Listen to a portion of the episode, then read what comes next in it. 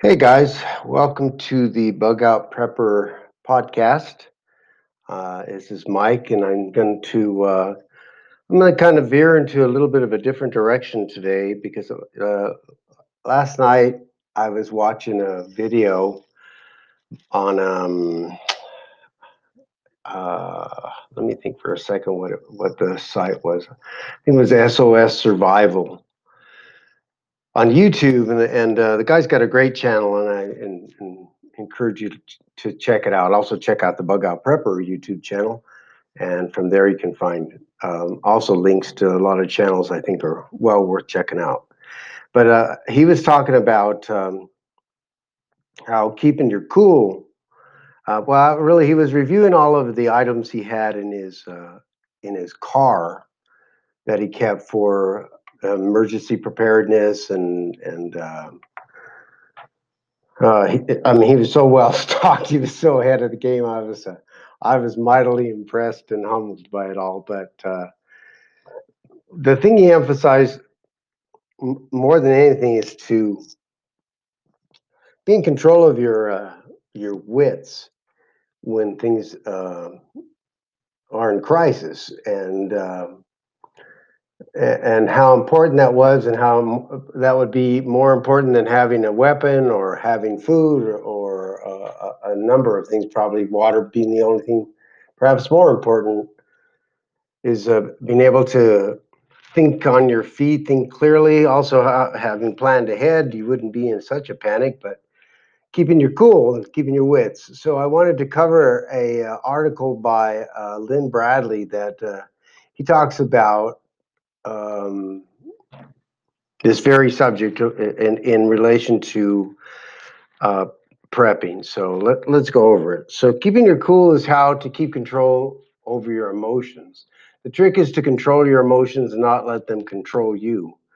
You have to control passion from your emotions and take advantage of their power. Do you know? Do not permit negative emotions from discouraging you. Let positive emotions uh, drive you to proceed. We like to think we that we go by reason and common sense, but are often driven or overdriven by our emotions.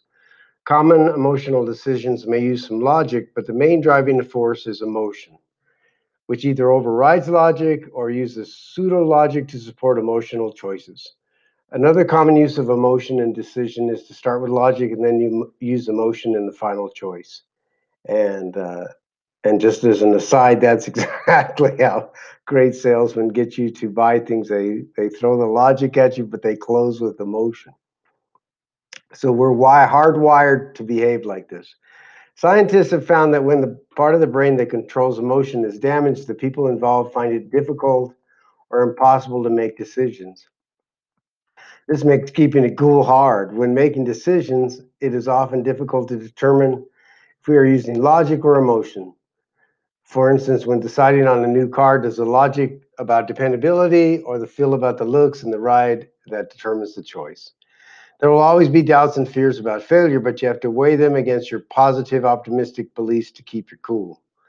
When you listen to negative thoughts, you must determine if they are realistic. Um, your subconscious mind does not want you to try anything new because it is unknown territory. This is how to convince it that success is more likely than failure and keep control. This is how to convince. This is how it convinces you that success is more likely than failure is, and keep. I, I don't understand that sentence, but anyway, let's throw that throw that one out. Flood your mind with positive thoughts. Well, that's well, that's always good information. Negative thoughts serve the purpose of warning of dangers of danger, but if you follow them to the extreme, you'll never accomplish anything. You have to decide whether the negative or positive beliefs are stronger and proceed accordingly. Listening to positive thoughts is like hitting the accelerator, and negative ones resemble stepping on the brakes. Managing thoughts and keeping cool is how to handle it. Both types of emotion can be over overblown. Doubts and fears can put you in a panic, and and strong positive thoughts can cause you to jump in before you have considered the consequences. That's a that's that's well put. Doubts and fears can put you in a panic, and strong positive, strong unrealistic positive thoughts can cause you to jump in before you have considered the consequences. Uh, determine which one makes the most sense.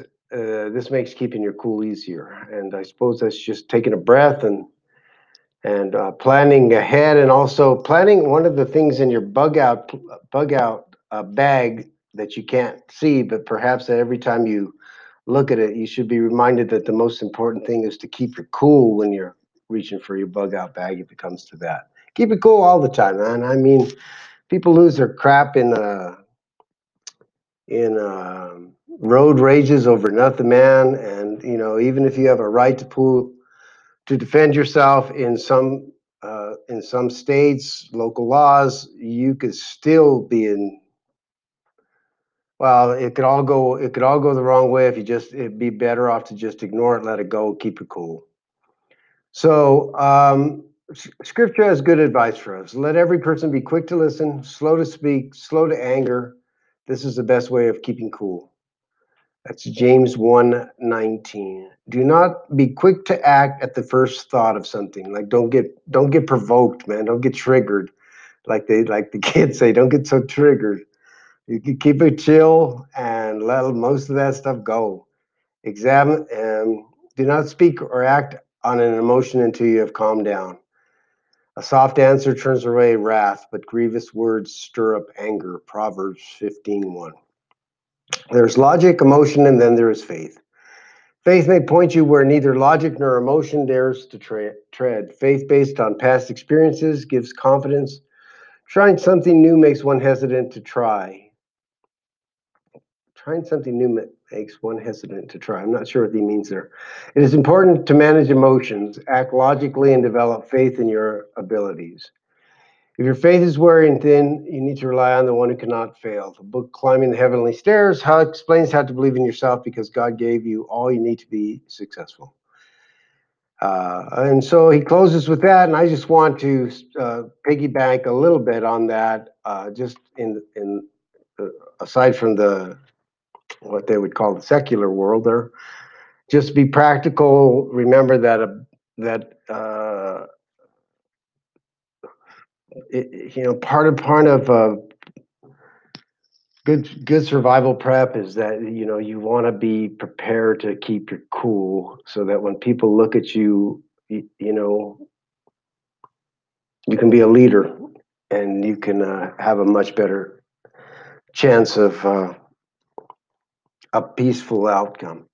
Anyway, that's the podcast today. I guess uh, remember I have a Facebook page, Bug Out uh, Prepper. Go, please go on there and like it and comment if you like. Uh, also, the YouTube channel. Uh, it'd be great if you guys would get on there and subscribe and share it and comment if you'd like. And uh, if you have any um, topics you'd like me to cover on the podcast or on the channels, please feel free to uh, offer your suggestions. This is Mike. I'll see you guys on the next podcast or the next video.